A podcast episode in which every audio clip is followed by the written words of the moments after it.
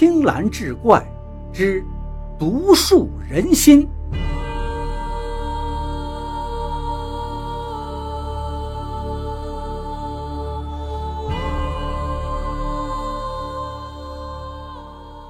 书接上回，话说周子琪跟阿威在茶伯的引领下，到那座破庙转了几圈，并没有发现有什么可疑的地方。他们返回茶伯家的路上，阿威一时口渴，就向挑水路过的村民讨了一瓢水喝。回到家里休息了一阵周子琪想带阿威去渡口看看。可是叫了两声呢，没有回音转身一看，阿威竟然身子发软，倒在了地上。周子琪大吃一惊，急忙喊来茶伯，把阿威扶到床上。只见此时的阿威面色赤红，嘴唇乌青，头上冷汗涔涔，不省人事。茶伯见此情形。脸色也变得煞白了，眼神中满是惊恐之色。但周子琪并未留意，他只让茶伯赶快去请大夫。茶伯欲言又止，摇了摇头出去了。大夫来了，面对阿威的情形，却是束手无策。糟糕的事情还在后头。从第二天起，村子里陆陆续续又有人得了重病，都跟阿威的症状是一模一样。有些原本就身体虚弱的人，当天没熬过去就断了气了。村里的大夫说，这么多人同时发病，看来是染上了罕见的瘟疫。周子琪虽然心有怀疑，却也没有什么证据反驳，也不得不暂时相信。茶伯端来了饭菜，周子琪哪儿吃得下呀？忽然，外头是哭声大作，想必又是谁家的病人病重不治了。这已经是这一天当中的第三起了。茶伯却忽然跑了出去，身法竟是异常快捷。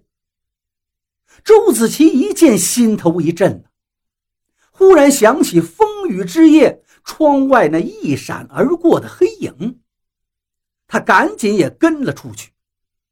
只见查伯站在院子里，正看着送葬的队伍发呆。周子琪走上前去。只见查伯气得脸色发白，全身哆嗦，眼睛里却是精芒闪烁。周子熙心中暗暗吃惊啊，刚想说什么，只见茶伯重重了喘了一口气，像是下了一个什么很大的决心一样，猛然跑回院里，扛起铁锹、镰刀等用具，向周子琪喊道。周捕头，要救人就跟我上山吧。周子琪也来不及细问了，跟着茶伯就跑到了山上。茶伯在草丛之中寻找了一会儿，指着一种狭长叶子、碧绿中带着白色斑点的草叶，对周子琪道：“你看见没有？就是这种草，用镰刀割下来，越多越好。”能救命？周子琪疑问道：“这种草能治瘟疫呀？”查伯冷笑：“不是瘟疫，是毒疫。你的手下和村民中，他们都是中了毒魔的独门奇毒。”他见周子琪还有疑问，便大声道：“有话以后再问，如今要赶快救人。”多耽搁一刻功夫，就多死几个人呐！周子琪也顾不得再问了，两个人忙活了有半个多时辰，割下两大捆草叶子，背回家中。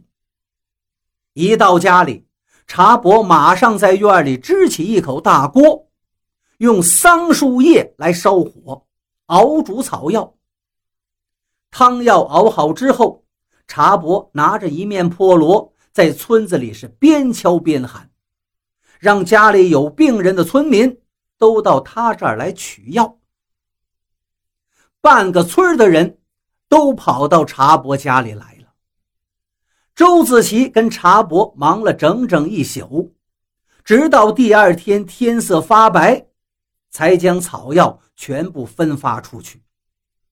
两个人这才长长的舒了一口气，似有千斤重担悄然放下。茶伯看了看周子琪，周捕头。我知道你有话要问我，随我来吧。茶伯带着周子琪来到村东头的那个破庙，他却突然大声道：“毒魔，我知道你在村子里散播了毒意，就是为了逼我现身。现在我来了，你敢出来吗？”哈哈。一阵可怕的笑声突然响起。只见一个高大瘦削的老者，慢慢的从破庙里头走了出来。他竟然穿着一身破烂的囚衣，琵琶骨还被一根细长的铁链锁着。